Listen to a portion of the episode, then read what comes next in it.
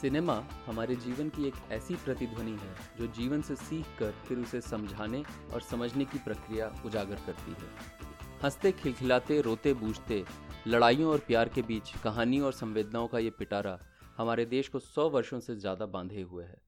जो समाज में होता है और कभी कभी जो उसमें होना चाहिए, इन दोनों पर इस माध्यम की कड़ी नज़र हमेशा से ही रही है। मनुष्य के संघर्षों और सोचों को दर्शाने वाला ये माध्यम हर किसी का अपना निजी इतिहास बयां करता है। कहानी और उनसे निकलने वाली सोच हर घर में चाय की चुस्की और समोसे के स्वाद में भर जाती है और हम सब किसी न किसी बहाने उनके होने वाले असर पर चर्चा अवश्य करते हैं। इसी बातचीत को आगे बढ़ाते हुए ब्रेकफास्ट एट सिनेमा के शिबांगी और अभिनव आपके सामने कहानियों के अंदर की कहानियाँ लेकर प्रस्तुत हो रहे हैं। पर्दे के पार का जो फिल्मी प्यार है, उसमें अपनी कुछ बातें जोड़कर आपके सामने पेश है पर्दा पार फिल्मी प्यार का ये पॉडकास्ट। पर्दा पार फिल्मी प्यार हब हॉपर पर प्रसारित होता है। हब हॉपर भारत का प्रमुख पॉडकास्ट होस्टिंग साइट है, जो आपके पॉडकास्ट को सही श्रोताओं तक पहुंचाती है। स्पॉटिफाई गूगल गाना और विंक जैसे प्लेटफॉर्म्स पर फ्री होस्टिंग और डिस्ट्रीब्यूशन सर्विसेज़ के ज़रिए। अगर आप भी पॉडकास्ट शुरू करना चाहते हैं और अपने विचारों को सही श्रोताओं तक पहुंचाना चाहते हैं, जाइए Hubhopper studio dot com यानी H U B H O P P E R studio dot com पर और चुटकी में शुरू कीजिए अपना पॉडकास्ट नमस्कार। बसंत ऋतु का आगमन हो चुका है और जैसे कि सारी सृष्टि प्यार के रंग में रंग चुकी है। इस लुभावने ऋतु से प्रभावित होकर हम भी आपके सामने एक ऐसी ही फ़िल्म की चर्चा करने के लिए उपस्थित हुए हैं, जिसने हमारी सारी पीढ़ी को प्यार की एक नई परिभाषा दी। और हमें यह सिखाया कि नए और पुराने के बीच में संबंध अच्छे और बहुत ही गाढ़े हो सकते हैं। ज़रूरत है तो बस एक चीज़ की, जवानी के जोश को अपने भविष्य और अपने फैसले पर विश्वास होने की। सन उन्नीस में रिलीज़ हुई छोटे बजट की एकदम ओरिजिनल प्यार की कहानी, जिसने बड़े पर्दे पर दो सदाबहार सितारों को जन्म दिया। सलमान खान और भाग्यश्री नाम के सितारे आज भी हमारी पीढ़ी को गुदगुदा और प्रेरित कर रहे हैं। टिंग डिंग डिंग डिंग। टिडिंग, टिंग टिंग, डिंग डिंग डिंग। का स्वर आज भी हमें रोमांचित करता है और एसपी वाला सुब्रमण्यम की आवाज़ हमेशा के लिए पर्दे पर उभर कर आने वाले सलमान के सबसे लोकप्रिय पात्रों की पहचान बन गई। सुमन की भूमिका में भाग्यश्री ने एक ऐसी छवि प्रस्तुत की कि सबको उनसे बेहद लगाव हो गया।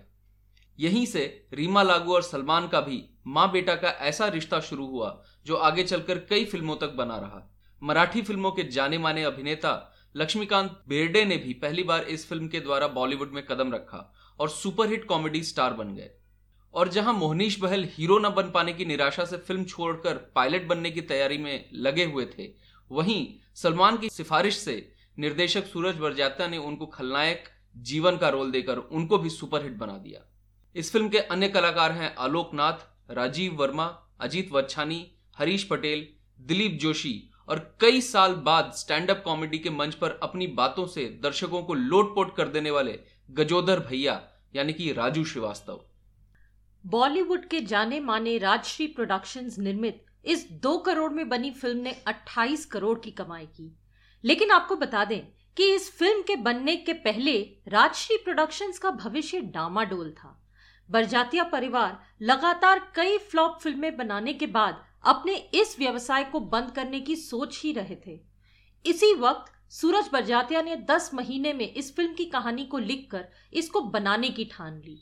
फ़िल्म के बन जाने के बाद उसको सिर्फ़ 29 प्रिंट्स के साथ रिलीज़ किया गया और धीरे धीरे उसकी बढ़ती लोकप्रियता के साथ और प्रिंट्स बनाकर और जगहों पर रिलीज़ करने लगे। अंग्रेज़ी में डब हुई वेन लव कॉल्स के नाम से इस फ़िल्म ने वेस्ट इंडीज में धूम मचा दी। स्पेन में तेअमो के नाम से रिलीज़ हुई और दक्षिण अमेरिका के पेरू नामक देश के राजधानी लिमा में 10 हफ़्ते तक चली। भारत में भी तेलुगु में प्रेम पावरालू नाम से 100 डेज़ पूरे किए, जो उस वक्त किसी भी फ़िल्म के लिए एक बड़ी उपलब्धि मानी जाती थी। इस फ़िल्म को तमिल में काढ़लोरू कविताई और मलयालम में इना प्रावकल के नाम से भी रिलीज़ किया गया था। इतनी बातों के बाद आपको समझ में आ ही गया होगा कि इस फ़िल्म ने राजशी प्रोडक्शंस की किस्मत चमका दी। आज भी मैंने प्यार किया को बॉलीवुड की टॉप फ़िल्मों में गिना जाता है। इसके लेखक हैं सूरज बरजातिया और एस एम अहड़े गीत लिखे हैं आसाद भोपाली और देव कोहली ने तथा संगीत दिया है राम लक्ष्मण ने।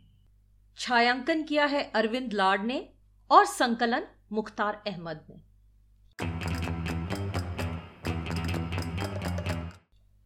मैंने प्यार किया की कहानी काफ़ी सीधी है, परंतु एक बिल्कुल ही अनोखे रूप में पर्दे पर इसका प्रदर्शन करके सूरज बरजातिया ने रोमांस को एक नई परिभाषा एवं गरिमा दी।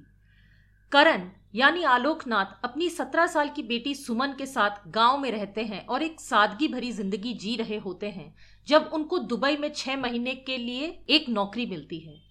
वो सुमन को शहर ले जाकर अपने बचपन के दोस्त किशन और उसकी पत्नी कौशल्या के पास छोड़कर दुबई चले जाते हैं।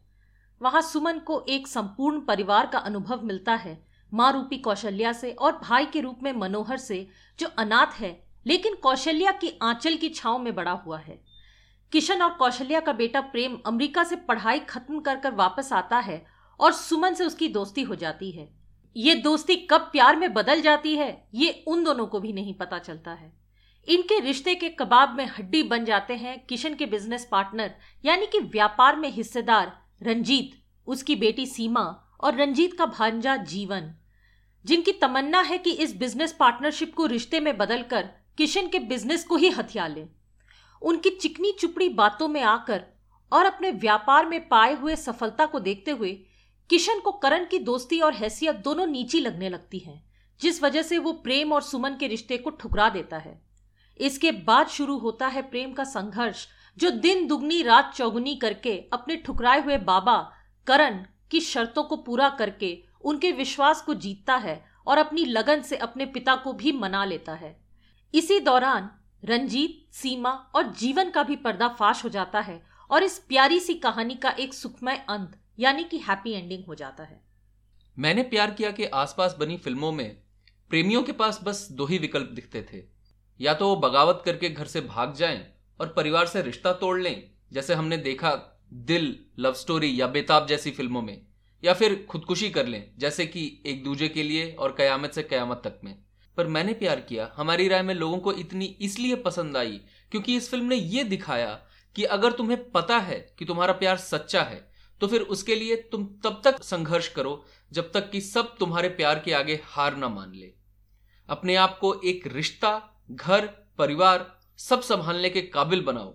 अपनी मर्यादा में रहते हुए सभी चुनौतियों का सामना करो और सब में यह विश्वास जगा दो कि तुम्हारे रिश्ते की ताकत गहरी है। इसके अलावा और किन विषयों पर इस फ़िल्म ने प्रकाश डाला, इसकी चर्चा करते हैं। शिवांगी, आपके मन पर किन विषयों ने दस्तक दी? अभिनव मुझे लगता है एक बहुत ही अनोखी बात इस फ़िल्म की ये थी। ये फ़िल्म कहती है कि जवान लोगों में प्यार हो, ये स्वाभाविक है। लेकिन हर रिश्ते की तरह इस रिश्ते की भी मर्यादा होती है। और प्रेम और सुमन के रिश्ते की सबसे अनोखी और प्यारी बात यही है कि दोनों एक दूसरे की सहमति से ही अपने रिश्ते को सीढ़ी दर सीढ़ी आगे बढ़ाते हैं। ऐसा कोई मौका नहीं आता जब किसी एक को कोई कदम उठाते हुए संकोच हो रहा हो और दूसरा फिर भी अपनी जिद पे अड़ा हुआ हो। जब सुमन आई लव यू कहने से शर्मा जाती है, जैसे आपको याद होगा फ़िल्म में, प्रेम उसके संकोच को समझता है, उसको सराहता है।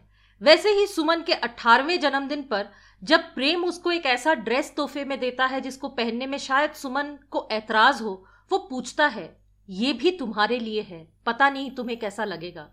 उसकी सोच में इतनी परिपक्वता है कि शायद सुमन उस ड्रेस को पहनने से इनकार कर दे और उस बात को उसे दिल पर नहीं लेनी चाहिए। ये छोटी छोटी बातें प्रेम और सुमन के रिश्ते को ताजगी से भर देती हैं और हमें सिखाती है कि किसी भी रिश्ते की नींव तब मज़बूत होती है जब उससे जुड़ी हर बात में सबकी सहमति हो। सन उन्नीस सौ नवासी में एक ऐसा प्रोडक्शन हाउस जो कि हमें बार बार भारतीय सभ्यता और संस्कृति की याद दिलाता रहता है। वो हमें एक ऐसी परिभाषा दे रहा है जो कहता है कि कंसेंट कितना ज़रूरी है। लगभग 2010 के बाद से ये शब्द काफ़ी चर्चा में रहा है काफ़ी सुर्खियों में रहता है खासकर मर्द और औरत के बीच का कंसेंट और ये फ़िल्म उन्नीस सौ नवासी में हमको ये भारतीय संस्कृतियों के द्वारा कंसेंट के ऊपर चर्चा करने के लिए मजबूर करती है। जी। इसके अलावा मुझे एक बहुत ही अनोखी बात इस फ़िल्म में दिखती है मनोविज्ञान में ऐसी बातें कही जाती हैं कि अपने बीती हुई पीढ़ियों की गलतियाँ और उनकी अच्छाइयाँ आने वाली पीढ़ियों में इंसान बार बार दोहराता है। अगर इस फ़िल्म में हम देखें तो प्रेम मनोहर और सुमन की जो दोस्ती है, वो काफ़ी हद तक करण, किशन और कौशल्या की दोस्ती की एक छाया है। पर जहाँ करण और किशन की दोस्ती में दरार आ जाती है, वहीं नई पीढ़ी के तीनों दोस्त अपनी तरफ़ से अपनी अपनी दोस्ती को बखूबी निभाते हैं। जब तक प्रेम और सुमन में दोस्ती है तब तक मनोहर भी उनके साथ समय बिताता है। पर जैसे ही दोनों अपने प्यार का इजहार कर लेते हैं, मनोहर खुशी खुशी पीछे हो जाते हैं और उनके इस रिश्ते को अपने दिल से बढ़ावा देते हैं। यहाँ तक कि उनके हक के लिए किशन से मतलब अपने पापा जी से, जिन्होंने उन्हें पाल पोस कर बड़ा किया, उनसे भी लड़ जाते हैं। उनके एहसान के तले दबे नहीं रहते, क्योंकि उनके लिए सच्चाई और दोस्ती बहुत ही महत्वपूर्ण हो जाती है। यहाँ पे ये भी देखने को मिलता है कि जहाँ करण और किशन के बीच में दरार आ जाती है एक दूसरे के आर्थिक परिस्थितियों की वजह से, वहीं प्रेम और मनोहर की दोस्ती मज़बूत होती है जब उनकी परिस्थितियाँ एक दूसरे के खिलाफ होती हैं थोड़ी। ये भी एक बहुत ही सुंदर परिभाषा हमारी पीढ़ी को मिलती है कि दोस्ती कैसे निभाई जाए। जहाँ हम जय और वीरू की दोस्ती की मिसाल देते हैं, वहीं कहीं ना कहीं हमें एक मॉडर्न एक नए ख्यालों, नए विचारों के हिसाब से अगर हम देखें तो प्रेम, मनोहर और सुमन की दोस्ती कई बार दोहराते हुए अपने पीढ़ी में देखने को मिलती है। एक और बहुत ही सीधी सीधी बात है, बहुत ही सीधे उदाहरणों के साथ दिखाया गया है, लेकिन निर्देशक कुछ हमें ये भी बताते हैं कि आधुनिकता का मतलब हमें सीमा जीवन रंजीत और किशन नहीं बल्कि बाकी सब सिखाते हैं। बिल्कुल। जहाँ किशन और उसके बिज़नेस पार्टनर्स आधुनिकता के नाम पर वर्ग भेद करते हैं पुराने रिश्तों की अवहेलना करते हैं तथा उन सभी की उपेक्षा करते हैं जो उन जैसी सोच नहीं रखते हैं वहीं करण सुमन प्रेम कौशल्या और मनोहर सभी के साथ प्रेम भाव और इज़्ज़त से पेश आते हैं। खास ध्यान दीजिए सीमा और जीवन के पात्रों पर। वो सिगरेट और शराब का पान करती है, अपने पिता के सामने भी, और किशन की जायदाद हड़पने के लिए, प्रेम से शारीरिक संबंध जोड़ने के लिए भी तैयार रहती है। रईसी और नए विचार के नाम पे वे दोनों एक मासूम कबूतर को अपने निशानेबाजी का शिकार बनाने से कतराते नहीं हैं, तथा जीवन तो सुमन के साथ ज़बरदस्ती भी करता है, और भरी पार्टी में प्रेम और सुमन की पाक दोस्ती पर सवाल उठाकर दोनों की बेइज्जती भी करता है। वही प्रेम हमेशा सुमन की अनुमति लेता है और उसको प्यार के साथ मान सम्मान भी देता है। जब सीमा प्रेम को रिझाने की कोशिश में लगी रहती है और सुमन उनको खाने पे बुलाने के लिए उस कमरे का दरवाज़ा खोलती है, सुमन और प्रेम को उस अवस्था में देखती है, पर वो अपनी तरफ़ से कोई अनुमान नहीं लगाने की कोशिश करती है कि दोनों में क्या और क्यों चल रहा था। सीमा का पहनावा और उसकी धूम्रपान और मदिरापान की आदतें कहने को आधुनिक मानी जा सकती हैं, परंतु उसके बिल्कुल विपरीत है सीधी साधी सुमन, जो सिर्फ़ पढ़ाई में ही तेज नहीं, बल्कि किसी की कोई ऐसी वैसी बात सुनकर चुप नहीं रहती और अपने हक के लिए लड़ती है। लेकिन सुमन को उसके लिए ना आवाज़ ऊँची करनी पड़ती है, ना क्रोधित होना पड़ता है और ना ही किसी को बेइज्जत करने की ज़रूरत पड़ती है। और प्रेम भी बिल्कुल ऐसा ही है। सुमन और कौशल्या सभी नौकरों से भी वैसा व्यवहार करते हैं जैसे वे घर के सदस्य हों। उनके लिए हर संपर्क, हर संबंध मूल्यवान है और सम्मान के लायक है। आधुनिकता का ये रूप हम सबको थोड़ा ज़्यादा ही पसंद है शायद, और उसका प्रमाण ये है कि हम दर्शकों को फ़िल्म के इन पात्रों से इतना लगाव हो जाता है। आप बताइए अभिनव, किसी और बात पे आपका ध्यान गया हो तो? कर्म का फल मीठा होता है, ये तो हम बचपन से सुनते आ रहे हैं। पर अगर उस फल पर अहंकार हो जाए तो ज़िंदगी कड़वी हो जाती है। किशन के सपने शुरू से ही बड़े रहे हैं और वो उनको हासिल करके ढेर सारी संपत्ति कमाता ज़रूर है। पर उस हासिल किए हुए शान और शौकत पर घमंड करके वो अपने सभी अजीम रिश्तों के सामने दीवार खड़ी कर लेता है। अभी हम प्रेम और सुमन के रिश्ते में आपसी सहमति की बात कर रहे थे। ध्यान दीजिए कि यही आपसी सहमति हमें किशन और कौशल्या और किशन और प्रेम के रिश्तों में नहीं दिखती है। किशन बिना अपने परिवार और प्रेम से पूछे प्रेम के भविष्य का फैसला करते हुए उसकी शादी सीमा से तय कर लेते हैं। बस इसलिए कि दूसरों की और अपनी नज़रों में उसकी हैसियत बनी रहे। वहीं अपनी कठिन परिस्थितियों के बावजूद प्रेम इतनी श्रद्धा से कर्म में लीन हो जाता है कि उसकी इसी श्रद्धा की वजह से उसका जीवन सुमन की सुगंध से महक उठता है, एक मिठास आ जाती है। चलिए अब बात करते हैं हमारे पसंदीदा सीन्स के बारे में। सबसे पहले मैं बात करना चाहूँगा, जब सुमन और उसके बाबा बेइज्जत होकर गाँव वापस जाते हैं और प्रेम अपने पिता से बातचीत करके निर्णय लेता है कि वह घर छोड़कर सुमन के साथ ज़िंदगी बिताएगा। लेकिन जाने से पहले वो अपनी माँ कौशल्या से पूछता ज़रूर है कि, माँ, मैं ठीक कर रहा हूँ कि नहीं? इस सीन में कई बातें मेरे सामने उभर के आती हैं। पहला तो ये जो हम लोग शुरू में बात कर रहे थे कि जब आदमी बचपन से जवानी की तरफ़ बढ़ रहा होता है, उस वक्त अपने जीवन के बारे में कई फैसले लेने की कोशिश करता है। कई बार उसे अपने घर परिवार से समर्थन मिलता है, जिससे वो अपने फैसले ले पाता है और उन फैसलों से निकले हुए परिणामों को झेलता है या उनसे उभर के एक अच्छा जीवन बिताता है। हम ये देखते हैं कि प्रेम शायद पहली बार अपने जीवन में कोई फैसला खुद से ले रहे हैं। इसके पहले अगर हम ध्यान दें तो प्रेम पढ़ाई करके अमेरिका से वापस आए हैं। शायद उनके माँ बाप का फैसला रहा हो। अगर हम नज़दीक से देखें, एक सीन में सीमा प्रेम के साथ ज़बरदस्ती करने की कोशिश करती हैं। उस वक्त प्रेम कहता है कि मुझे इन सब चीज़ों में कोई दिलचस्पी नहीं है। और सीमा कहती है, बड़े ओल्ड फ़ैशन हो प्रेम। यहाँ हमें समझ में आता है कि जब जीवन में आज़ादी मिली भी थी अमेरिका में, जब पढ़ाई कर रहा था प्रेम, तब भी उसने इस आज़ादी का नाजायज फ़ायदा नहीं उठाया। ऐसा नहीं है कि वो अपना जीवन एक अयाश की तरह जीने लगा। लेकिन घर आने के बाद से, जब उसका दिल पहली बार किसी के लिए पिघलता है, पहली बार उसके दिल में प्रेम का सच्चा दीपक जलता है तो वो इस फैसले पर अडिग होने के लिए तत्पर हो जाता है, इस फैसले के साथ चलने के लिए तैयार हो जाता है। लेकिन एक बार अपने संस्कारों से जुड़े रहने की वजह से, अपनी माँ से पूछता ज़रूर है कि क्या मैं मैं ठीक कर रहा हूँ या नहीं? और जब माँ का आशीर्वाद मिलता है तो उसे ये पूरा यकीन हो जाता है कि उसके बाप का फैसला गलत है लेकिन वो अपने बाप से लड़ेगा नहीं अपने जीवन में परिश्रम करके अपने बाप को दिखा देगा अपने पिता को दिखा देगा कि वो सही था उसके पिता गलत थे। आपने देखा होगा अभिनव कि जब प्रेम और सुमन एक दूसरे को अपने मन की बात बता चुके होते हैं लेकिन सुमन प्रेम को कुछ छेड़ते हुए और कुछ शर्माते हुए उससे आई लव यू नहीं बोल पाती। मैं इसी के बारे में बात भी कर रही थी विषयों में। तब प्रेम भी उसे छेड़ने के लिए अपनी माँ को बताते हैं कि वो किस तरह से लड़की से शादी करना चाहता है।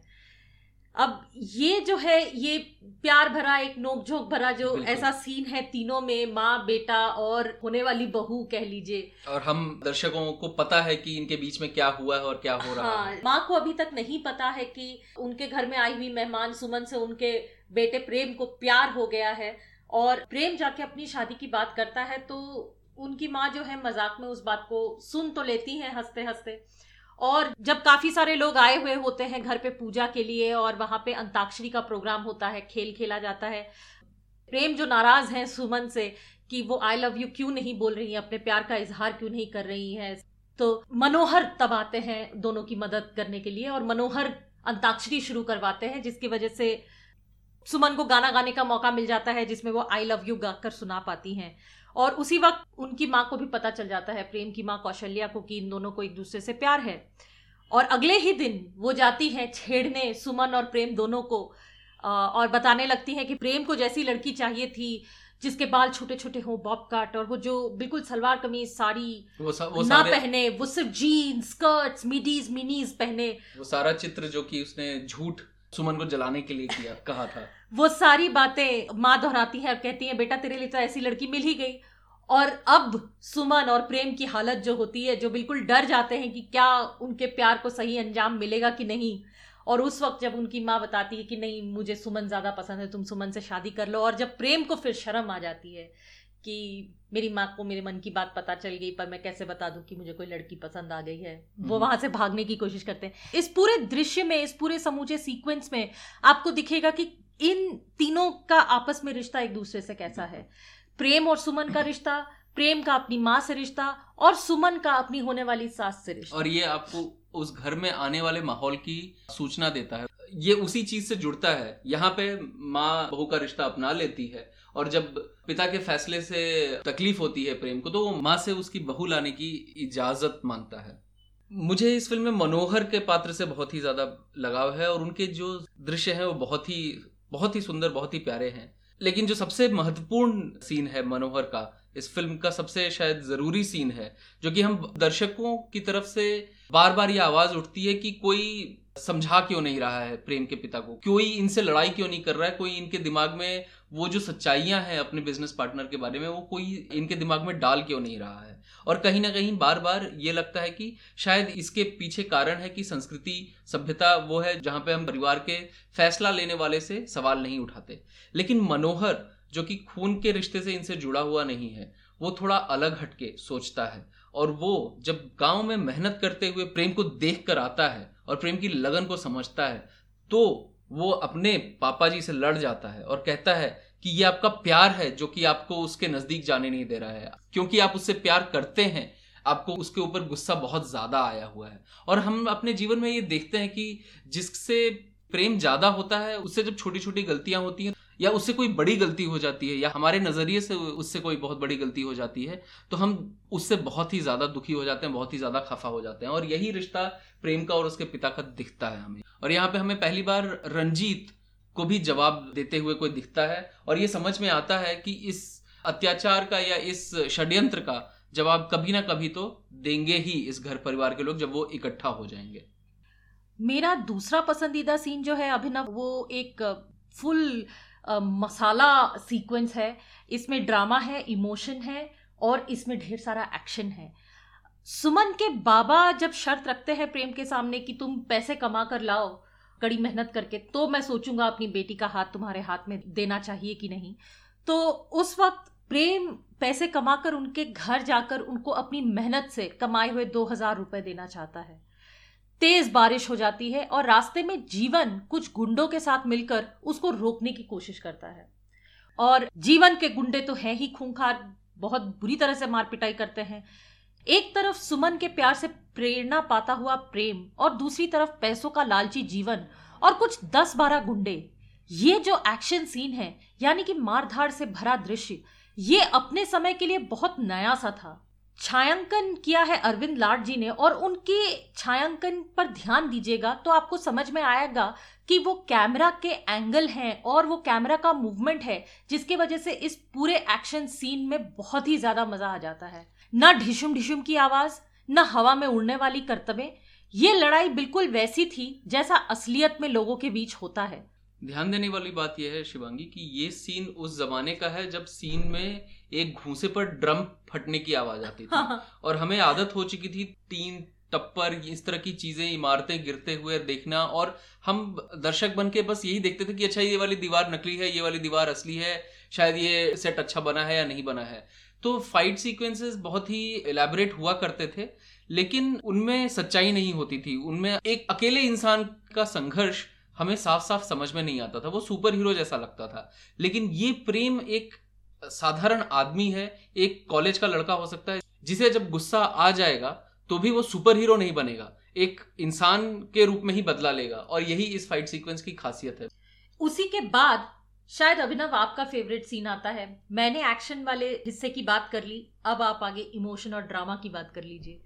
पैसे लेकर प्रेम पहुँचता है अपने बाबा के पास सुमन का हाथ मांगने के लिए लेकिन पैसे बारिश में पानी में गल चुके हैं। मिट चुके हैं। और ये दो हज़ार रुपए लेकर जब प्रेम सुमन के घर पहुँचता है तो करण इन पैसों को अस्वीकार कर देता है। क्योंकि ये पैसे पानी में रहकर गल चुके हैं पिघल चुके हैं कईयों के तो नंबर भी मिट चुके हैं। यानी कि ये पैसे इनका कोई मूल्य नहीं रह गया है। लेकिन ये बात सुनकर प्रेम ना क्रोधित होता है ना निराश। वो अपनी गलती मान लेता है और एक और महीने की मोहलत माँगता है ताकि वो वापस जाकर मेहनत करे और फिर से वो पैसे कमाकर सुमन के लिए लेके आए क्योंकि किसी कारण से वो पैसे सही अवस्था में लेके नहीं आ पाया। कहने का मतलब यह है कि वो सुमन के बाबा को बैठा के ये नहीं समझाता है कि बाहर मुझे गुंडों ने मारा, ये गलती मेरी नहीं है, किसी और की है। बस वो अपनी परिस्थिति को खुद से संभालने के लिए फिर से तैयार होता है और कहता है कि मैं बाहर जा रहा हूँ, मुझे बस एक महीने की मोहलत और दे दीजिए। समझने वाली बात यह है कि करण ने ये पैसों की मांग किसी और वजह से नहीं, बल्कि इस वजह से की कि क्या तुम इतने सक्षम हो कि तुम पैसे कमाकर मेरी बेटी को खिला सको। प्रेम को इतनी समझ है कि अगर उसकी सुमन से शादी हो भी चुकी होती और किसी ने आके उसके पैसे बर्बाद कर दिए होते तो इल्ज़ाम तो किसी पे भी लगा सकता बहाने तो कुछ भी बना सकता कि उसके पास पैसे क्यों नहीं है। लेकिन सच्चाई यही रहती कि पैसे नहीं है और घर नहीं चल पाता। बिल्कुल। तो ये हवाई सपने देखने वाली कहानी नहीं है। इस कहानी में ये भी है कि अपना घर छोड़ के आ चुके हो तो तुमने जो छोड़ा है उसके बदले में तुम क्या कर पाओगे? लेकिन सुमन अपने बाबा के अन्याय पर सवाल खड़ा कर देती है। बाबा, जो कि प्रेम से बहुत प्यार करते हैं, अब अपने आप को रोक नहीं पाते और प्रेम के प्रयास को मानते हुए उसे गले लगाकर उसे सुमन के रिश्ते में बांधने के लिए तैयार हो जाते हैं। यहाँ ध्यान देने वाली बात यह है कि जहाँ सुमन अपने बाबा पर सवाल खड़ा करती है, वहीं प्रेम और कौशल्या किशन के निर्णयों पर कोई भी सवाल खड़ा नहीं कर पाते। अब आते हैं एक बोनस सीन के बारे में बात करेंगे। ये सीन अभिनव को और मुझको दोनों ही बहुत पसंद है, क्योंकि ये सीन अपने समय के लिए काफ़ी तूफानी सा था। बहुत स्टाइल था इसमें। दोनों प्रेम और जीवन के पात्र बहुत ही ज़्यादा नए अंदाज के साथ, एक टशन के साथ इस सीन में उभर कर आते हैं। सीमा के घर जब प्रेम और सुमन पार्टी में जाते हैं, वहाँ प्रेम और जीवन का सामना होता है। इस सीन में हम पहली बार जीवन से मिलते हैं और मुनीश बहल के उत्तम अभिनय का कमाल है कि हम तुरंत इस पात्र से नफरत करने लगते हैं हे, हे, हे। उसके बात करने का ढंग उसका सुमन को गलत नज़रों से ताकना और उसके साथ छेड़छाड़ करना निरीह जानवरों का शिकार करना और इन सभी हरकतों को अपने बॉडी लैंग्वेज यानी कि शारीरिक चाल चलन से और प्रभावी बनाते हैं ये मोनीश बहल की कला की निपुणता है, जिसकी वजह से ये पात्र इतना यादगार बन गया। जब उनकी माँ नूतन को पता चला कि सूरज बरजातिया ने मोनीश को खलनायक का रोल दिया है, तब उन्होंने राजशी परिवार से बहुत मिन्नतें की, कि वे उसे कोई और रोल दे दे, नहीं तो उसके बाद से उनको हर बार विलेन का ही रोल मिल जाएगा। पर सूरज बरजातिया ने उनको आश्वासन दिया कि मोनीश बहल इस रोल के बाद से सुपरहिट अभिनेता बनेंगे, और ऐसा ही हुआ। अब अभिनव आपने तो अपने फेवरेट गाने के बारे में शुरू में ही बात कर ली थी, जो वो प्यारा सा धुन है ना, टिंग डिंग डिंग डिंग, वो जो पात्र है, उससे भी हमारी मुलाकात इसी सीन में होती है ना? जरा उसके बारे में बताइए। तो हैंडसम नाम के कबूतर ने इस रोल को निभाया था। हमें ये ध्यान देने वाली बात है कि सूरज बरजाता की फ़िल्मों में जानवर कोई ना कोई रोल ज़रूर निभाते हैं। लगभग ऐसा माना जा सकता है कि भगवान के भेजे हुए दूत हैं वो। तो हैंडसम नाम के कबूतर ने ये भूमिका निभाई इस फ़िल्म का असली हीरो अगर कोई है तो हैंडसम ही है शायद। क्योंकि अगर हम बचपन से ध्यान से देखें तो हम हीरो और विलेन यही दो चीज़ें समझते हैं हिंदी सिनेमा में।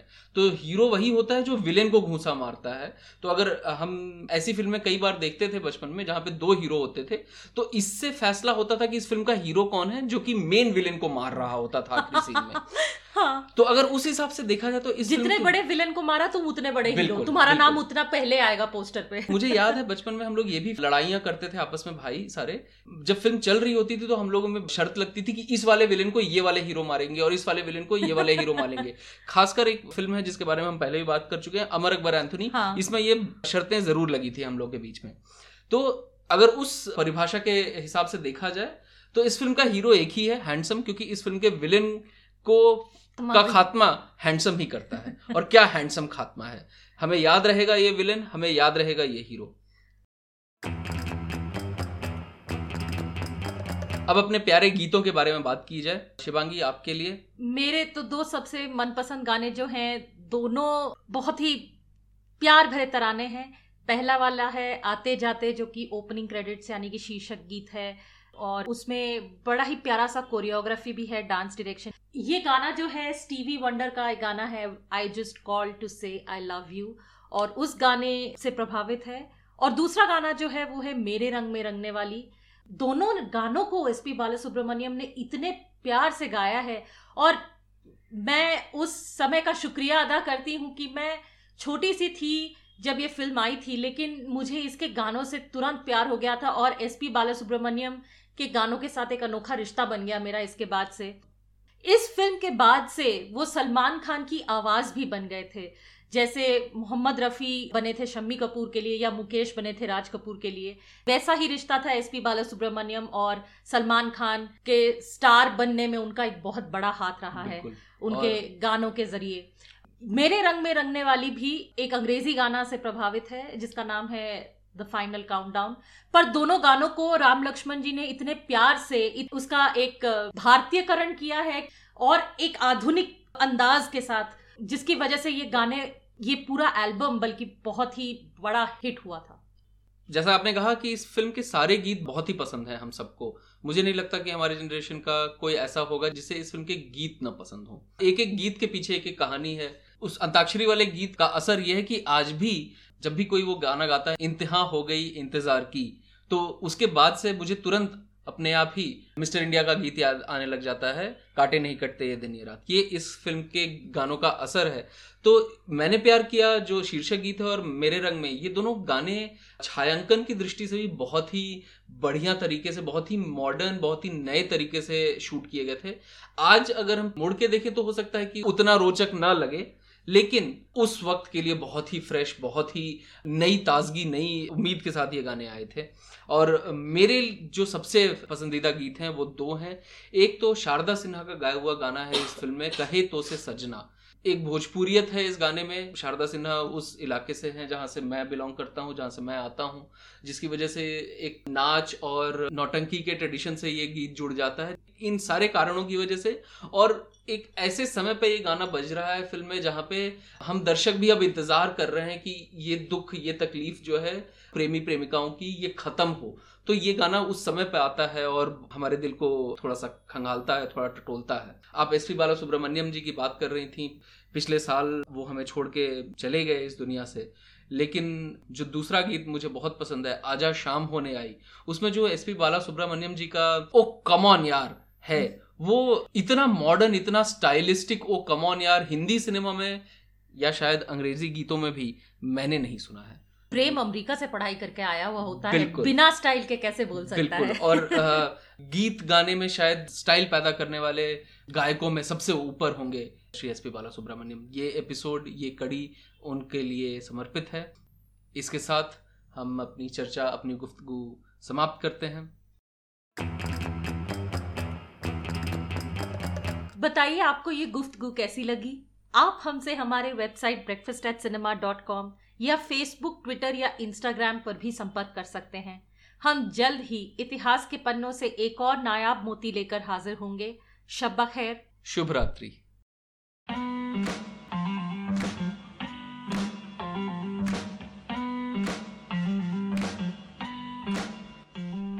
पर्दा पार फिल्मी प्यार पॉडकास्ट। ब्रेकफास्ट एट सिनेमा जो 2014 से सिनेमा का ज्ञान और सिनेमा से ज्ञान बढ़ाने की कोशिश में लगा हुआ है की पेशकश है।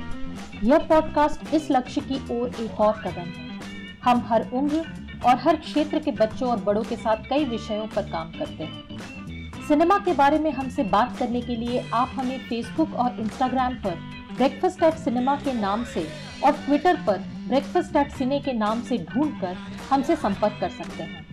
आप हमारे website breakfast at cinema dot com पर भी हमसे संपर्क कर सकते हैं। इस पॉडकास्ट के बारे में आपके विचार सुनकर हमें खुशी होगी। आभार। Free music archive dot O R G Juanitos के गीत ऑक्टोपुसी एग्जॉटिका और soul walking license creative commons attribution C C B Y four point O poster बनाया गया है कैनवा पर। सिनेमा जगत से जुड़े हुए हर व्यक्ति के विश्वास और लगन से मिलने वाले प्रोत्साहन के लिए बहुत बहुत धन्यवाद।